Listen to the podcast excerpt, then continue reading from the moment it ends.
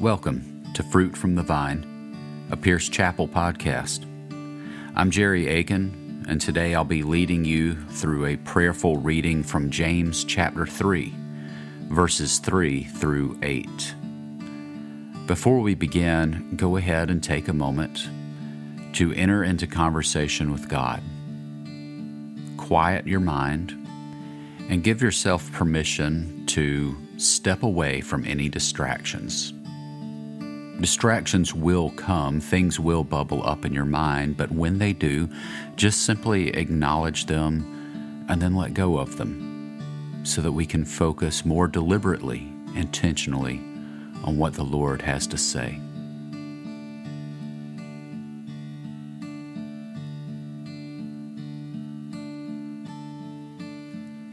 Take a couple deep breaths in and prepare to hear from the Lord.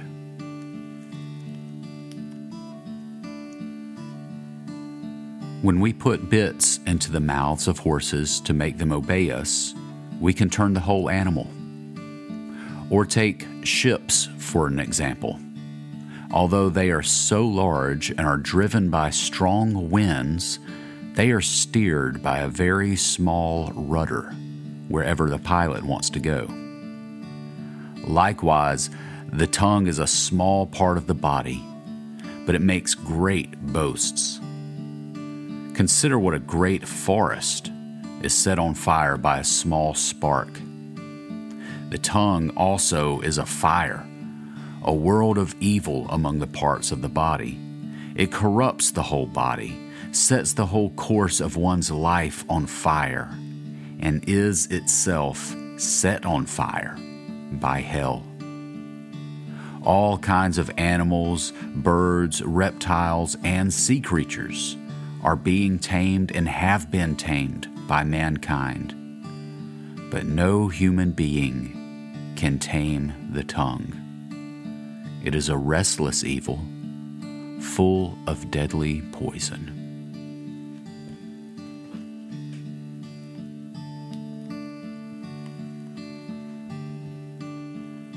Upon this first reading, were there any words or phrases that stood out to you? If you're already familiar with this passage, were there any phrases that maybe you hadn't picked up on before? What do you think God might be trying to say to you today through these words or phrases?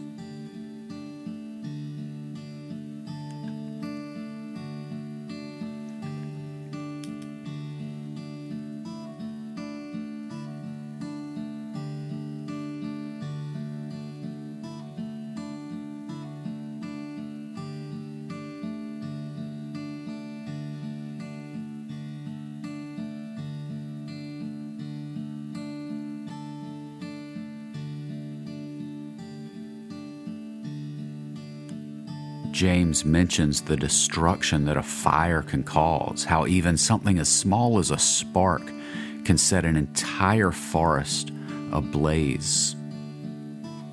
Have you ever said something that you immediately wished you could take back? Maybe you knew there were going to be repercussions for what just came out of your mouth, but it was too late. Things were already set in motion.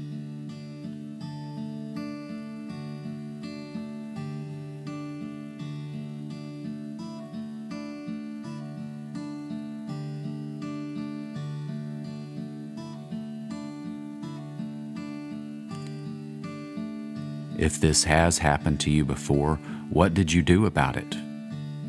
Did you try to make it right? Did you dig yourself deeper by saying more things? Maybe even doubling down? What is it about our human nature that does that?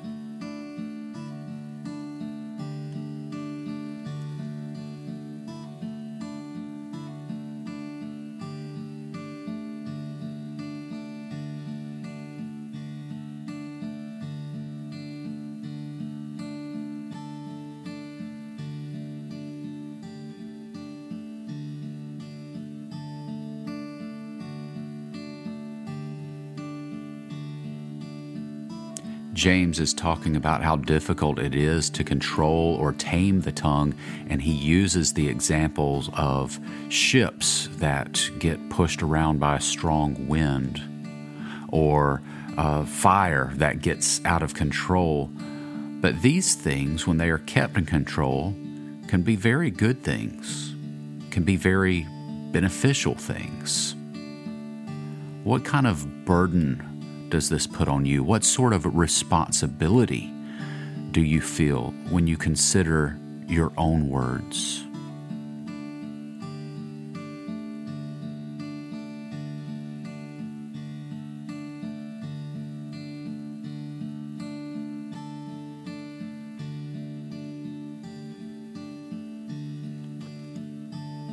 Are there words today that you are contemplating on speaking?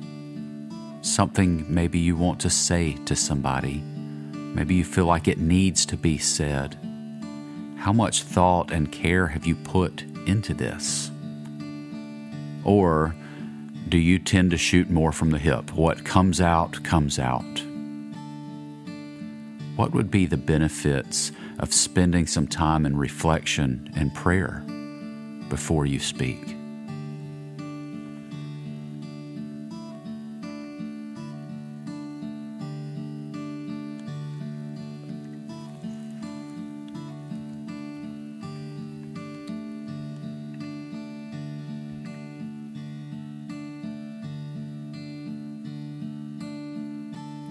I'm going to read the same passage again now from the Message translation. This is a paraphrase, so it will sound a little bit different. But pick up on anything unusual, anything unique that stands out from this translation that maybe you didn't get from the previous reading. A bit in the mouth of a horse controls the whole horse a small rudder on a huge ship in the hands of a skilled captain sets a course in the face of the strongest winds. A word out of your mouth may seem of no account, but it can accomplish nearly anything or destroy it. It only takes a spark, remember, to set off a forest fire. A careless or wrongly placed word out of your mouth can do that. By our speech, we can ruin the world, turn harmony to chaos, throw mud on a reputation, send a whole world up in smoke, and go up in smoke with it. Smoke right from the pit of hell. This is scary. You can tame a tiger, but you can't tame a tongue. It's never been done.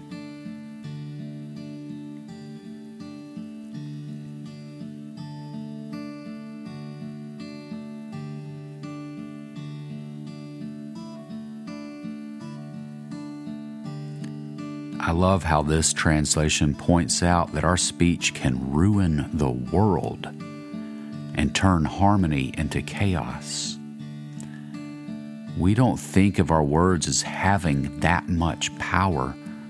But consider this if you speak something to someone and it's hurtful to them, maybe even detrimental to them, and they in turn go and speak a hurtful word to someone else, or maybe their actions are determined by the words you spoke.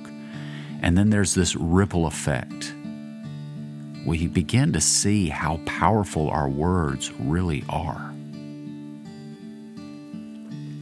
But just as this passage talks about the destruction of the tongue, we should also realize that the tongue can be a source of blessing.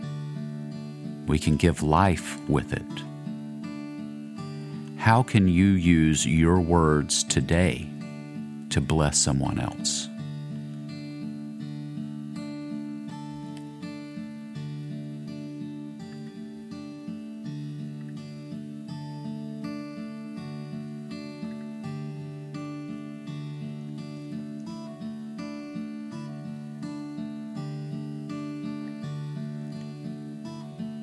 As the passage says, We can tame all sorts of animals and beasts, but we have so much trouble taming the tongue. Take a moment now to talk to God about this. Confess your need for His help and ask that He would help you to control your speech, to guide your conversations today.